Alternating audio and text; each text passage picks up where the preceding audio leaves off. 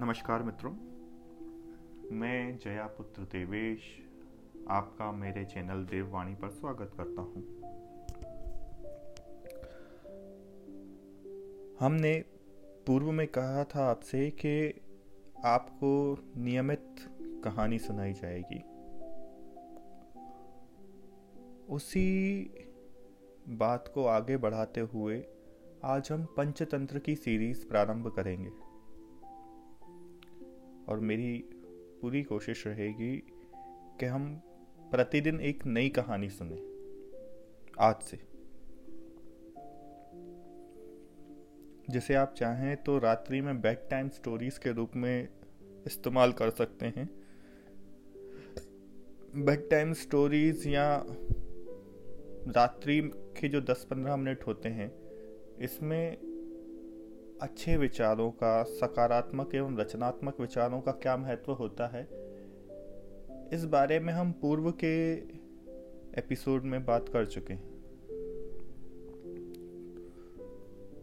आज लेकिन मैं कोई कहानी नहीं सुनाऊँगा, आज मैं आपको घटना सुनाऊँगा जिससे पंचतंत्र का निर्माण हुआ। पंचतंत्र के 200 से अधिक वर्जन हैं और ये पचास अंतरराष्ट्रीय भाषाओं में इसका अनुवाद किया जा चुका है अब तक।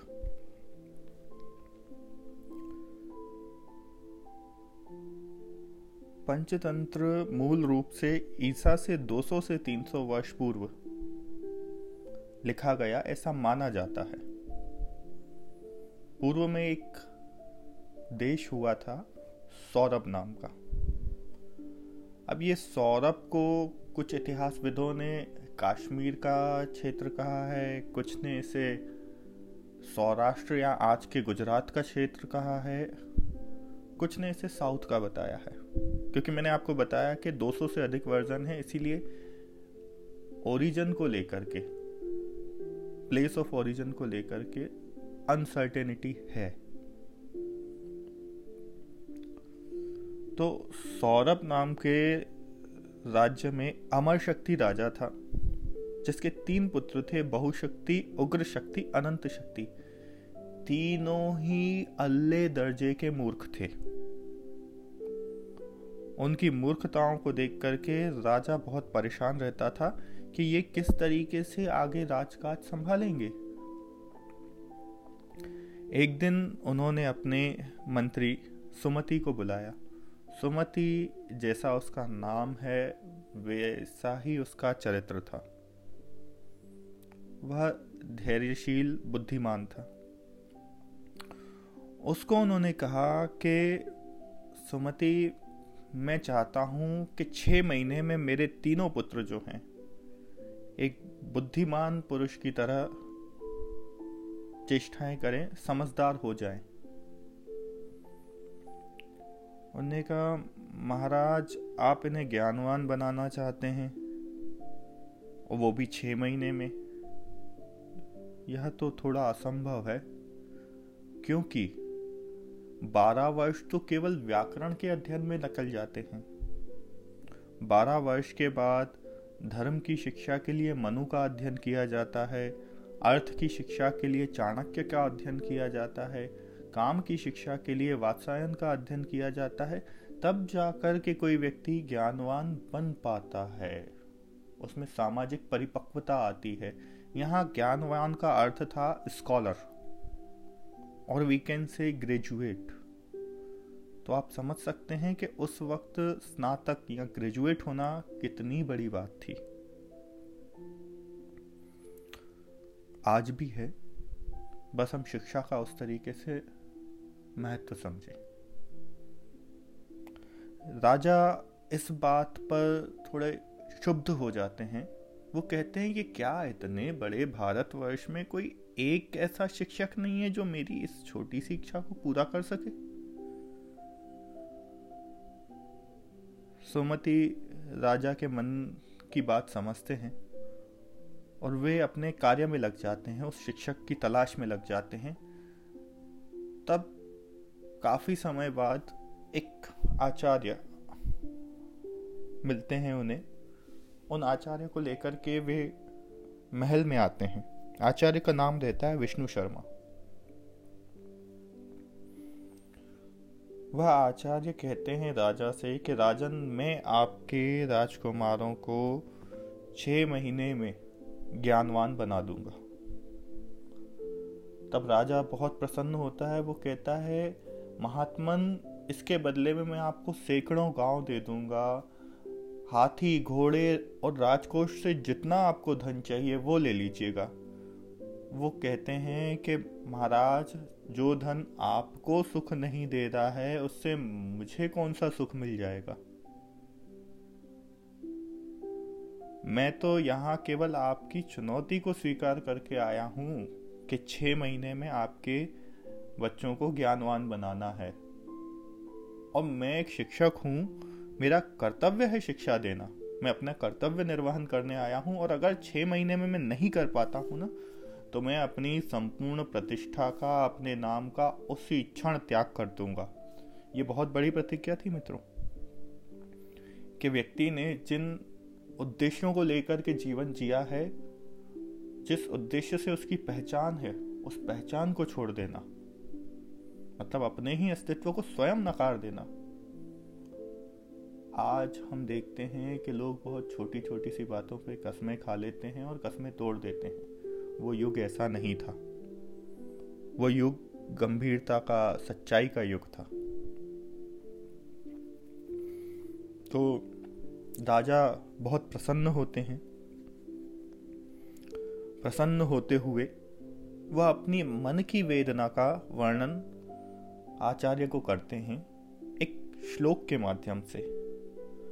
अजात मृत मूर्खेभ्यो मृता जातो सुतो वरम। यतस्तो स्वल्प दुखाय यावत जीवम जडो दहेत।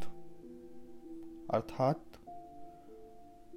अजन्मा, जिसका जन्म न हुआ हो, जो जन्म लेकर के मर गया हो, तथा जो मूर्ख हो, इन तीनों पुत्रों में मरा हुआ और जन्म न लिया हुआ पुत्र जो है, वो काफ़ी कम दुख देता है।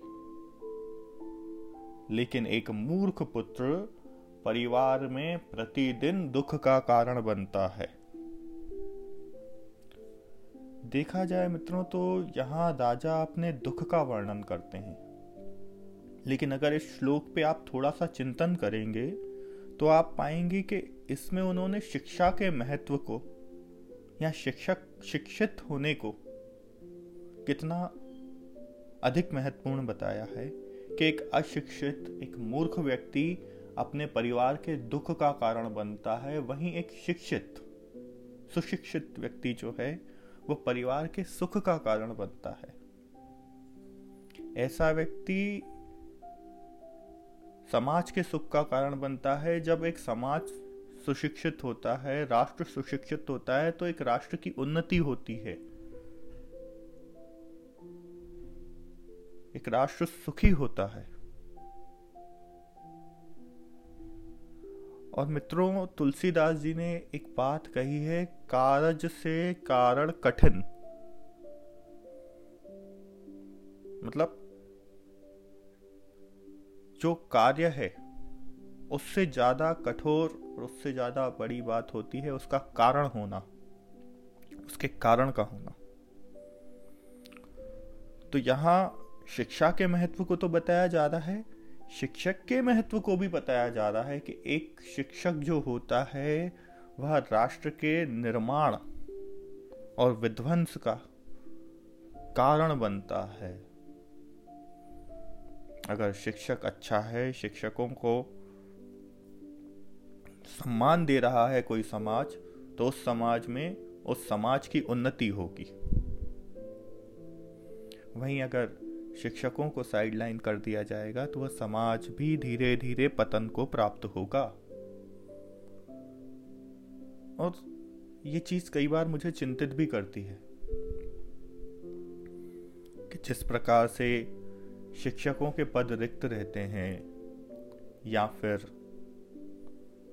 आए दिन हमें पढ़ने को मिलता है कि अपने ही विषय में ज़ीरो भी छोड़िए, माइनस दस, माइनस पच्चीस लाए हुए व्यक्ति को शिक्षक नियुक्त किया गया। तब मुझे लगता है कि हमारे राष्ट्राध्यक्ष जो हैं, हमारे बुद्धिजीवी लोग जो हैं, जिन्हें इस राष्ट्र को सही गति में ले जाना, जिनका दायित्व है, वो कहाँ लेकर के जाना चाहते हैं? क्योंकि राष्ट्र निर्माण या नागरिक निर्माण का जो मूल है शिक्षा, उसका जो बीज जिसके पास रहता है, शिक्षक, उसे ही आपने बर्बाद किए दे रहे हो? शिक्षक के नाम पर किन लोगों को आप पढ़ाने के लिए चुन रहे हो? क्या ऐसे लोगों को आप अपने बच्चों को पढ़ाने दोगे? जैसे लोगों को आपने हमारे बच्चों को पढ़ाने के लिए चुना है। एक चिंता है थोड़ी सी। आइए हम वापस पंचतंत्र पे आते हैं। तो पंचतंत्र जो है, पाँच भागों में बना हुआ है। तंत्र मतलब सिस्टम पंचतंत्र, पाँच सिस्टम राज्य को चलाने के लिए जिन चीज़ों की आवश्यकता है, उनको समझने का सिस्टम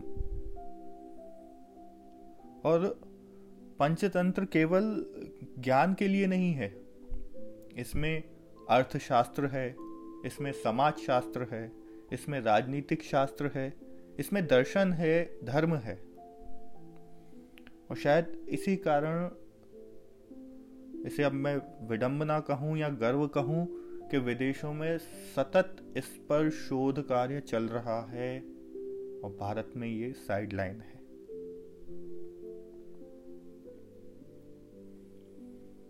तो पंचतंत्र के पाँच अलग अलग भेद जो हैं, पाँच तंत्र जो हैं, उनके नाम हैं। मित्र भेद मित्र लाभ काक उल्लू कियम अर्थात उल्लू और कौवे से मिलने वाली प्रेरणा। लब्ध प्राण सम अर्थात प्राप्त को गवाना। अपरीक्षित कारकम मतलब बिना विचारे कार्य करना या बिना परीक्षण के कार्य करना, जिसमें किसी पे विश्वास वगैरह करना भी आता है। बाकी ऊपर के जो थे मित्र भेद और मित्र लाभ ये नाम से ही पता चल रहा है कि एक में मित्र की प्राप्ति और दूसरे में मित्र का बिछड़ना या उसको खोना के बारे में बताया गया है।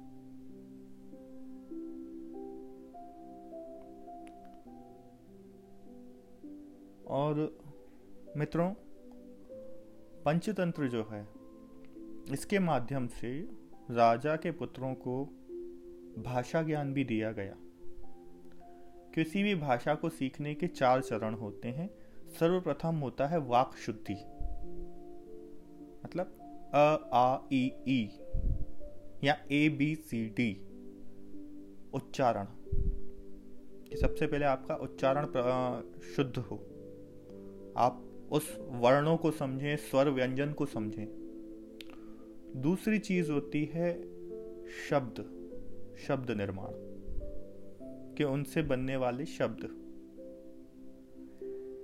तीसरा चरण जो होता है, वो होता है वाक्य। वाक्यों का निर्माण तथा उनके काल, उनकी व्याकरण, इसका अध्ययन, कि तीनों कालों में किस प्रकार के शब्दों का निर्माण होगा, उनका एक वचन द्विवचन, प्रथम पुरुष, उत्तम पुरुष, मध्यम पुरुष, ये सब चीज़ें। चौथा और अंतिम चरण जो होता है, वो होता है कथा कहानी, या जो हम पंचतंत्र में पढ़ रहे हैं, श्लोक इत्यादि। तो पंचतंत्र के माध्यम से भाषा का भी ज्ञान दिया गया था, संस्कृत सीखने, सिखाने के लिए भी पंचतंत्र का उपयोग किया गया था। हम भी मित्रों, पंचतंत्र को कुछ उसी तरीके से पढ़ने की एक कोशिश करेंगे कि कम से कम हम संस्कृत का एक श्लोक और उसका अर्थ प्रतिदिन पढ़ेंगे।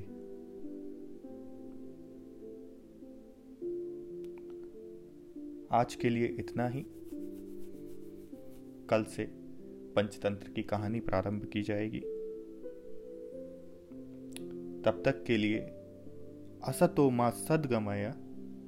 इसी उत्तम विचार के साथ मैं देवेश शांडल्य आपसे विदा लेता हूँ। शीघ्र मुलाकात होगी।